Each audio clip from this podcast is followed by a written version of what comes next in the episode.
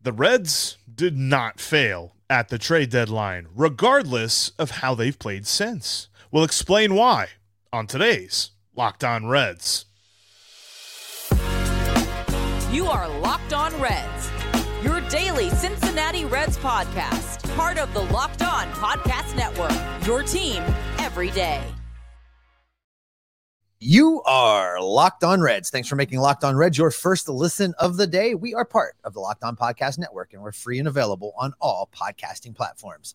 I'm Stephen Offenbaker and he is Jeff Carr, and we are diehard baseball fans. We have a passion for baseball. We have turned that passion, our love of the game, into information for you. We've been doing this for a long time. This is Jeff's fifth year here on Locked On Reds. This is my fifth year podcasting about the Reds, my second one here at Locked On Reds. And we love talking baseball with you. If you're an everydayer, get into the comment sections. Let us know that you're here. Let us know what you think about this Reds team right now because we want to talk baseball with you. On today's podcast, we are going to recap last night's action out in San Francisco.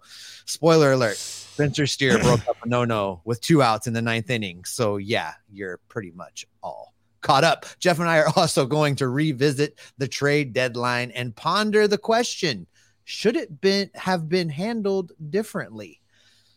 The Los Angeles Angels are making noise and giving away a lot of guys for free. They have placed several talented players on waivers, and we're going to take a look at who, if anyone, the Reds should be trying to claim. And then finally, we're going to wrap things up today uh, with what is probably going to be a bit of an uncomfortable conversation and ask Is something wrong?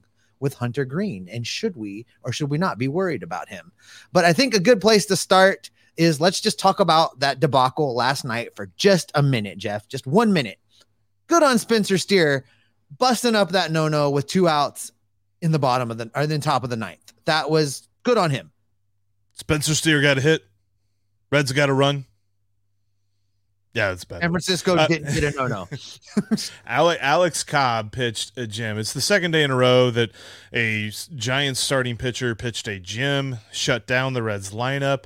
The Reds had no answer there. And, and I know in both games, there have been plenty of calls by the umpire that looked questionable.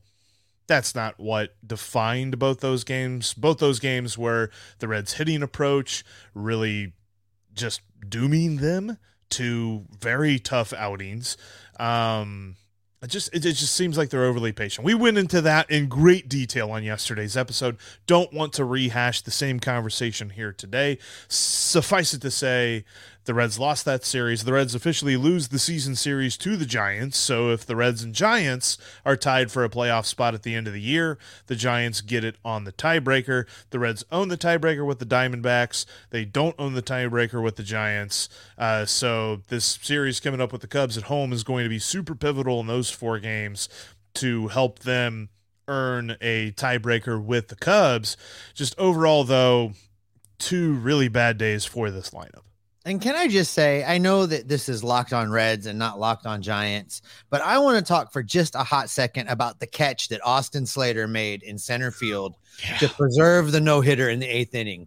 Phenomenal. It was the catch of his life. It was just yeah. that kind of night for the Giants and that kind of night for the Reds. But I mean, as a baseball fan, you know, you and I talk about this all the time, you know, not just being a Reds fan, but being a fan of baseball, the sport that was a great moment. I, I mean, that yeah. kind of made you that, that made you take a deep breath and, and a second look and wow, you know, there was some magic happening there. But the end of the day, I'm glad Spencer Steer broke it up, and that's enough of all of that. Jeff, let's talk about the trade deadline because there is a lot of venom venom, I say, flying around on venom. social media, flying around the comment sections about what the Reds did or didn't do at the trade deadline and whether or not it means that they were trying or that they were not, and that it's the front office's fault that this collapse is happening. Uh, let, let's dig through this a little bit because I think there's a lot of this you and I agree on. We may have a little bit of different perspective along the way on it, but uh, do you think, you know, knowing what you know now, should the Reds have traded away prospect capital and bolstered this lineup and bolstered this roster at the trade deadline? No.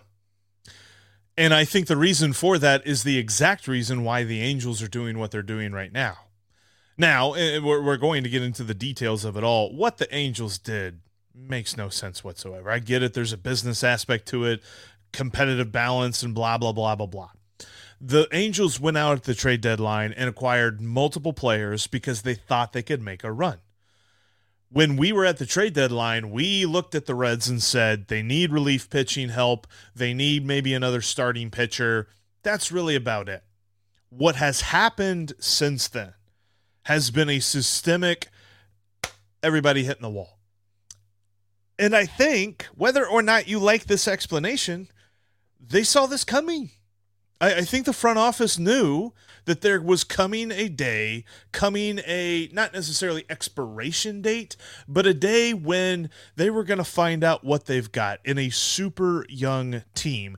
Uh, one of the biggest storylines with the Reds all year long is that, man, how is this young team doing so good? This young team is looking like a playoff team. You don't see this every day where a team full of rookies that is coming off a 100 loss season is just a bona fide playoff team. You don't see it for a reason. These guys are not used to this. And we've said fatigue multiple times. And I know that there are people that are tired of uh, hearing us say that, but that is what is happening. That is what the front office saw. And they knew that if you go trade for two pitchers, it's not going to stop it from happening.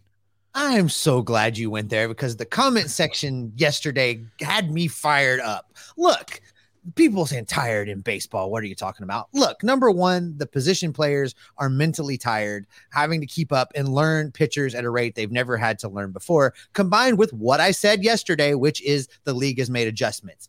B, the pitchers are fatigued. It's a thing. The minor league system is so stressed about protecting these young arms, about not doing anything to derail development or cause injury, that they no yeah. longer force pitchers in the minor league to pitch through adversity, to stretch out their arms, to put 130, 140 innings on their arms. They don't do that in the minor leagues anymore. That's what they're doing at the major league level now in their first two years. Well, for Hunter Greene and Nick Lodolo, they haven't been able to make it through a year healthy to get that kind of action on their arm.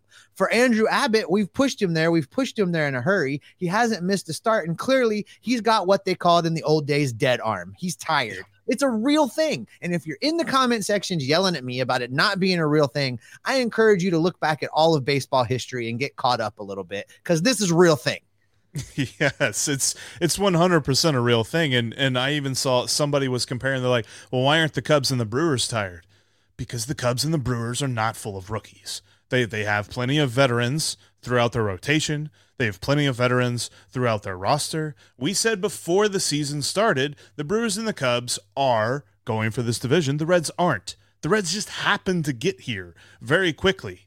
And as exciting as it has been, the front office was not about to mortgage the future of this team and and I know lots of people love to jump all over that, but they were not about to trade top prospects for rental pitchers. They weren't going for rentals, they were going for extra years of control. And when you go for extra years of control, you add to the cost of it a, a price that Nick Krall was not going to pay.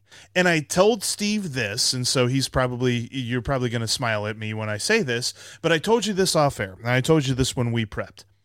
I got a premonition about this because coming up next year, we're going to be in the same spot where we are actually in a playoff spot. We're going to be in this spot here at the end of August where the Reds might actually be in first place in the division. And we're going to look back on this year and all the consternation and all the boohooing and all of the wondering about, uh, oh, woe is us that we aren't going to make the playoffs this year. And we're going to laugh because this team is set up for the long run, and Nick Krall wasn't going to jeopardize that for Lance Lynn or for Lucas Giolito, which, by the way, he might have a chance to get on Thursday, or for somebody else that's a rental simply to appease those of us that think you have to go all in at a trade deadline to make the playoff yeah, there's a couple things going on here. First off, you're absolutely right. They should not have traded away the prospect capital. And if you want to know what that looks like, look at the Angels right now. Because would they have been able to bring in enough people to actually stem off this collapse? I don't know. But it would have looked a whole lot like what the Angels look like right now if they had traded away the prospect capital and done this thing. Uh, the Angels decimated their minor league system, brought in guys that didn't work out, and they're blowing it up now.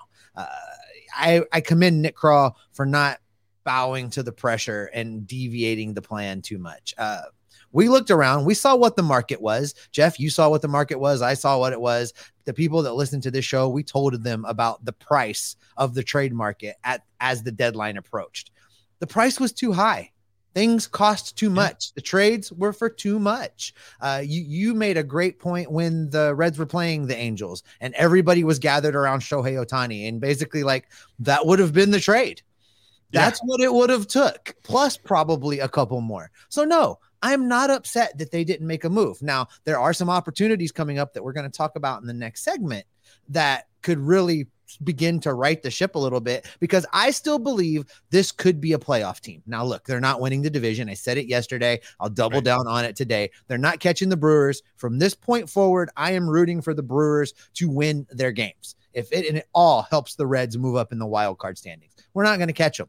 Uh, we can catch the Cubs. We can pass the Cubs. That needs to happen. That can be a focus. That can be something to cheer for here now that we're entering September. A month to go, and it can take just one series to put this team back in a wild card spot. I'm still all in on that. But I- I'm okay with how the trade deadline played out. I'm okay with the non moves. I'm okay with Nick Krall's plan. I still trust Nick Krall. Uh, he's done nothing in the last two years to make me question what he's trying to do. He's trying to win, but he's doing it within the confines of his marching orders, and he's not deviating from that. And I and I'm okay with that. It's just a new way for us to be fans of this team. I also understand fans' consternation, Jeff. It's been a long time since we've had meaningful baseball in August. I know it's upsetting to people that it seems to be slipping away just a little bit, but it's a little bit more pain for what I'm telling you. I am. I, if I if listen, if FanDuel had odds on this, I would put down a bunch of money on it. This team is going to be in playoff contention for the next six years. Yeah, it's going to be okay. We're going to be Easily. all right. Easily. And you know what? Even if you're not okay with this, even if you think that the Reds totally botched the trade deadline, the Reds still have a chance to get better tomorrow. We'll explain why coming up next. Before we tell you about that, I want to tell you about today's sponsor, and that is LinkedIn.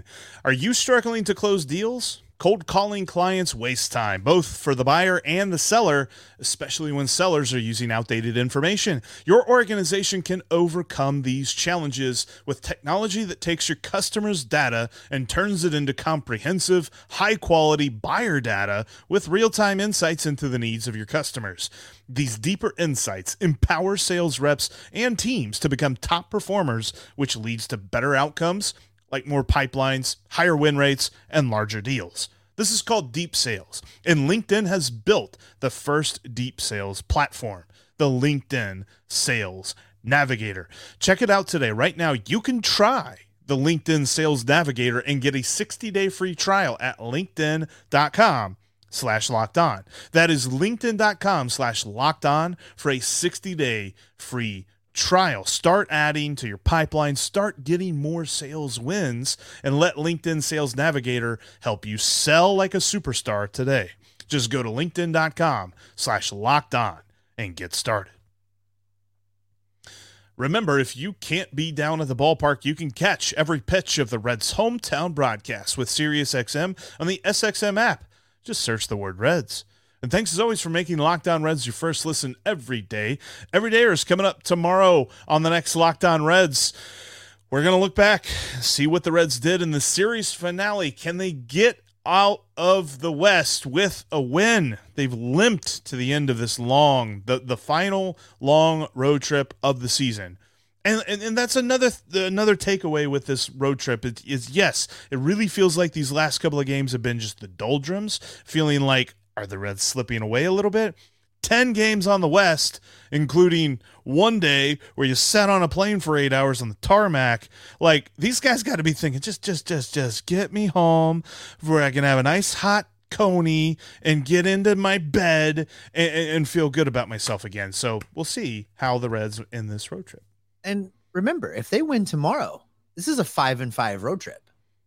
They have 500 Which doesn't happen. 500 500 West Coast road trips feel like just, you know, the elixir of the gods when it comes to the Reds. I mean, the, Big Red Machine had trouble going 500 on West Coast road trips. It's just a thing. It's a historical thing for this team. We'll see how they can finish it tomorrow with Hunter Greene on the mound. We'll talk about Hunter Greene here in just a moment, though. Um, uh, what what happened though yesterday the huge news that's sweeping the baseball world and very very surprising news. The angels waived and, they waived a couple of other different guys that aren't as consequential as these. But listen to these names because you're going to remember these names from trade deadline episodes that we did.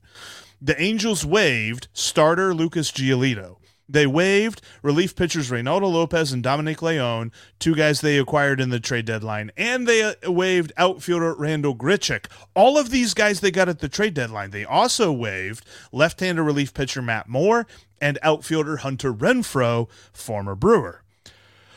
Oh my gosh, Steve! Like this is like the the dude the, the the toxic fantasy football baseball owner who didn't make the playoffs and just decided to cut his whole team and say whatever those in the playoffs have at it this is going to be fun. Listen, there's not very often that there's a waiver situation like this that could cause a little bit of chaos and it gets everybody paying attention. This one yeah. is going to have all eyes on it because the the the waiver rules are very interesting. It's reverse order uh, from performance, and then if you get a guy if it if one of these players falls to you and you get your guy, you drop to the end of the line and somebody else can grab the next one. So it's going to be really interesting to see how this plays out. Just a quick look at this list. There's two or three guys on this list that I want Thursday. I want all of them. And I don't know that that's as likely to happen, but let, let's get into a few of these guys because you and I both spent a lot of time talking about Lucas Giolito. And I yes. know that him going out to Los Angeles from the White Sox, it, it, didn't work out for him, and is why he's on. It's a big part of why he's on waivers. Uh, he has not performed well since the trade. Uh, that doesn't mean that I'm not willing to take a flyer on him for September if the Reds yeah. can get him. So if you look at the order, the Reds are immediately behind the Marlins, who I think is probably their real only real competition for Giolito. If you look at everybody else above the list, I don't see what the benefit of them picking up Giolito. They can't trade him, they can't flip him. So it doesn't really make any sense for those clubs to want to spend the money to bring him over when they're already out of it. There, there's just no real rhyme or reason to it.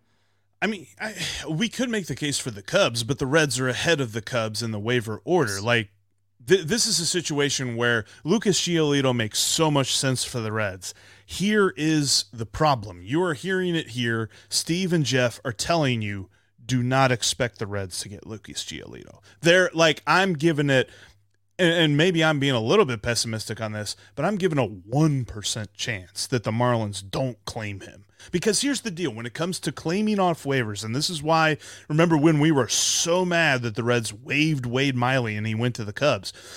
When you waive a player, the only thing that a team has to do whenever they pick up that player is just take that contract. Whatever the contract is, that's what they get. There's no negotiating. This isn't a free agent deal. They don't have to talk to an agent to get him to to convince the player to come to this team. It's literally I have a pick. I pick this player. He's now on my team. I have to give up nothing. I just have to pay his salary. And and that is where Lucas Giolito pat like the the Marlins just aren't going to pass on him. Like I, would say, it's a ninety nine percent chance he's in Miami on Thursday, and so we've got to look at other guys on this list because as as awesome as it would be to get Giolito, he's just not falling to the Reds. Yeah, and, and there's a couple of reasons for that, and and all of the things you just said, but also remember that right now the Marlins are immediately behind the Reds for the wild card, yeah. one game. So by getting Giolito, not only do they bolster their own rotation, but they also prevent the Reds from fixing one of their biggest weaknesses right now, and that's the team they're trying to catch. Right. So uh, there's there's a double whammy there to the Reds. It makes the Marlins better, but it keeps their rotation weak. So I, I, agree with you. I think it's highly likely that we hear uh, about Giolito going down to Florida uh, come Thursday, which means we've got to look at who is the next guy in the group of players that we think the Reds should be targeting. And I, you and I quickly agreed on this. Uh, what the Reds need more of is left handed help in the bullpen. And guess what? Matt Moore. left-handed help in the bullpen 40 appearances for uh, on the season jeff in 43 innings in those 40 appearances oh my god 47 strikeouts 12 walks that's that's music to my ears. And he is a dude i mean just overall in 43 innings he's allowed just 30 hits. He's only allowed five homers. And for those of you like we always say be careful when you're talking about era with relief pitchers but his is sexy. 43 innings 2.3 era all of this screams like if the reds can't get lucas giolito get matt Moore. He will help out the bullpen tremendously. A, a, group that needs lots of help. And, and you could possibly look at Hunter Renfroe or Randall Grichuk, but the Reds get one pick here and then they get sent back to the end of the line. If they're going to make that pick before they get sent back to the end of the line, it better be, and Lucas Giolito isn't there, it better be Matt Moore. So let me ask you this if one of another one of these players were to fall, if they could get a second guy, uh, I think you and I have both agreed we want the starter, then we want the lefty. If there's a third player to be had in this conversation, is is any is anybody a needle mover at that point? Is there anybody on this list that you say helps this team compete for that wild card spot heading to the end of September? I think then you do look at Hunter Renfroe. I just think that Dominic Leone and Reynaldo Lopez as right-handed relief pitchers, they fall under the uh, the Ian Gibaut territory for me, where it's like they could be pretty good, but they also could be pretty like Dominic Leone. His numbers outside of his ERA just aren't good, and his ERA is not that great either. Uh, Reynaldo Lopez is kind of just okay. I mean, he's been much better with the Angels than he was with the White Sox, but Hunter Renfro gives you the home run threat and an outfield bat. That's something that the Reds just have had such trouble trying to figure out here recently to the point that we're excited when Nick Martini's in the lineup as opposed to Stuart Fairchild or somebody like that because those guys just have not been good this year. And Hunter Renfroe, I think, would bring some stability to an outfield group that has just been in flux ever since Jake Fraley went on the injured list and, and, um, and with Spencer Steer having to move back into the infield because of the injury to Matt McLain, I think this would help alleviate that problem. I think the timing is very interesting also because Thursday the roster is going to expand by two and they're going to be yep. able to add a pitcher and add a position player. So it'll actually be true addition. It doesn't necessarily have to be a subtraction component. So they can add an extra arm, they can add an extra bat, and it does help with the fatigue factor because they don't have to get rid of anybody else. Here's what I know the Reds do actually have a chance to be better on Thursday than they are today. And I'm looking forward to seeing how this waiver process plays out. All right, Jeff, we've wanted to give Hunter Greene the benefit of the doubt as he returned from his hip injury. Uh, but he's now two starts in to being back, and he has been far from the stabilizing force for the rotation that it desperately needed. And coming up, we are going to take a look at the red starter and answer the question Is it time to be worried about Hunter Greene? Remember, if you can't be at the ballpark, you can catch every pitch of the Reds hometown broadcast with SiriusXM on the SXM app. Just download the app and search the word Reds. You can also follow this podcast on all platforms, including YouTube. Make sure you click subscribe and the notification bell so you know every time we drop something new. Also, check us out on our Discord server. That community over there is so much fun. Uh, they're just as frustrated as Jeff and I right now uh, with the way the team has performed, but it's been very ther- ther- therapeutic to watch the games together and talk these things out in real time as they happen. And we love talking baseball with them, and we would love talking baseball with you. So check it out today. There's a link down in the description of today's episode. All right, Jeff, uh, we've kind of avoided this conversation. I really wanted to give Hunter Greene the benefit of the doubt. I really was hoping that that first start was just the rust. He needed to kind of be, you know, pitching to major league hitters to get there the rest of the way. But then he made that second start, and it really wasn't a whole lot better than the first. Uh, far cry from what we thought was going to be the the stabilizing effect of a rested ace entering the rotation. Uh, it's not been great uh, it makes me worried. And that's kind of the overarching theme here is are we worried? I'm worried. The first factor for me when I'm talking about if I'm worried about a pitcher, I, I look at, and, and this is something that I've been taught by, you know, different folks who watch the game and different folks who've been a part of the game and things like that is that you look at their velocity and you look at their spin. It's fine. It's not down. He's he's right back to where he should be. So that's a good thing. This isn't like something where he's come back from injury and yet something still isn't clicking. Physically, he's good to go. I think now you look at the fact that his location's been very bad to start. The first couple of innings of his last start, he was starting to get there. You, you saw, like, okay, he's looking a little bit better, looking a little bit crisper, and then he walked five guys. And you're like, okay, he's, he's not, he's not fine, not fine. The thing with Hunter Greene though, is when you look at his baseball savant page and when you look at the analytics that are talking about him, he gives up a ton of hard contact, like too much. His the average exit velocity against him is 91 and league average is 88.7. So he is giving up a lot more hard contact than he should. And that's kind of the one thing that I jump at and I'm like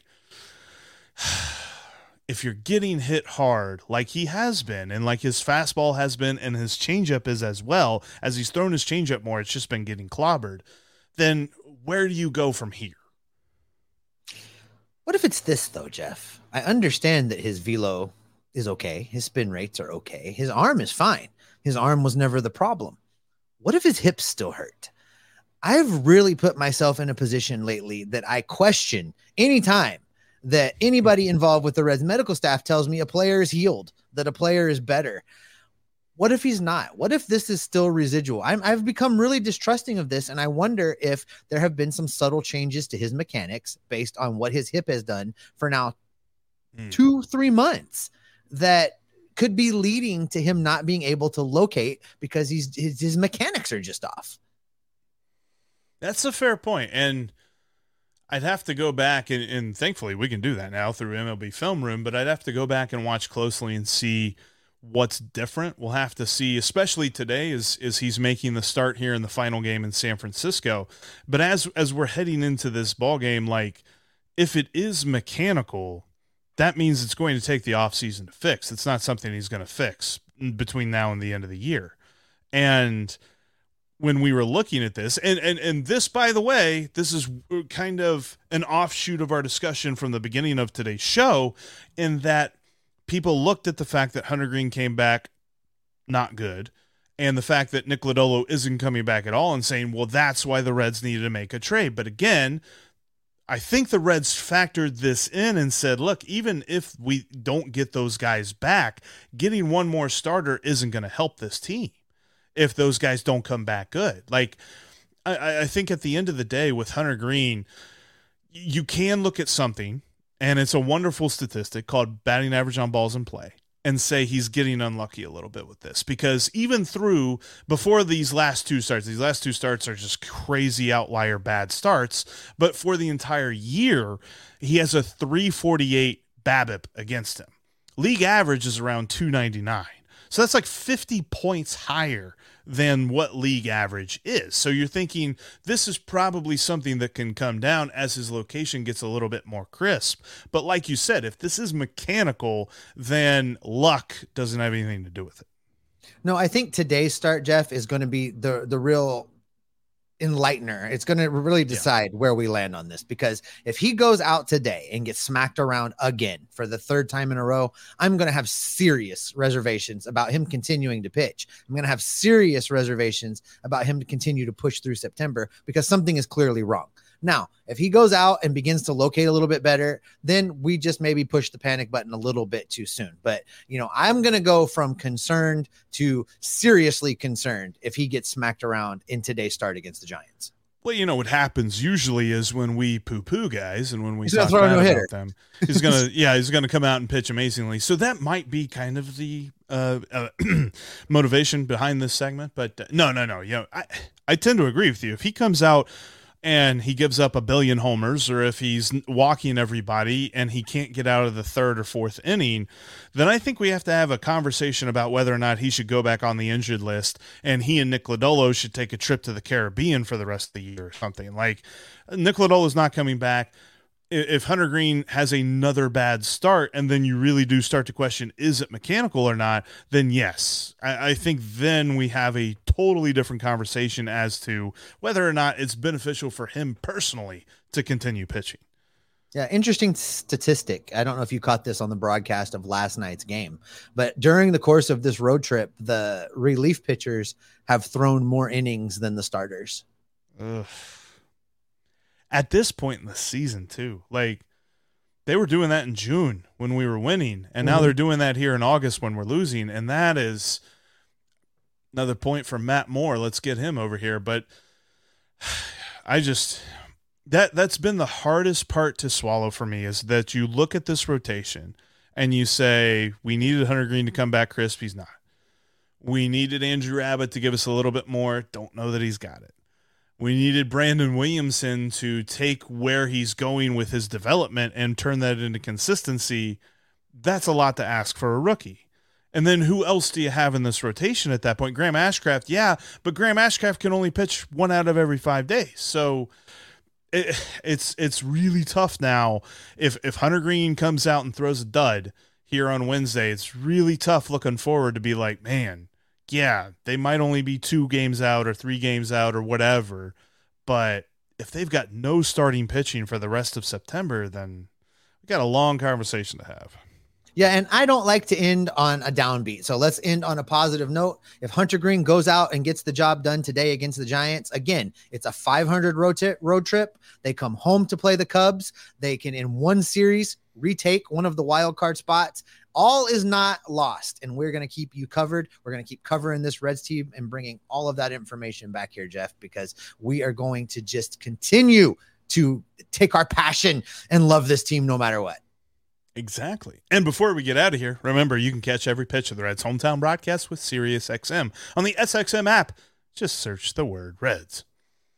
That's going to do it for this edition of Locked on Reds. Thanks as always for making us your first listen every day. Everydayers coming up on our next episode of Locked on Reds. We're going to let you know about that 500 road trip. Is it going to happen? Did it happen? We've got you covered. And in the meantime, Jeff, what can they expect from you and I? They can expect us to be all over the rumors, seeing who the Reds claim on waivers from the lock uh, for the Los Angeles Angels. They can expect us to monitor all the injuries, all the different guys that hopefully should be coming back here soon from injury, and they can expect us to be locked on Reds every single day. You sounded like you were going to claim a host from Locked On Angels. Should I be worried about my job? That cheer wine was really good. That it really helped.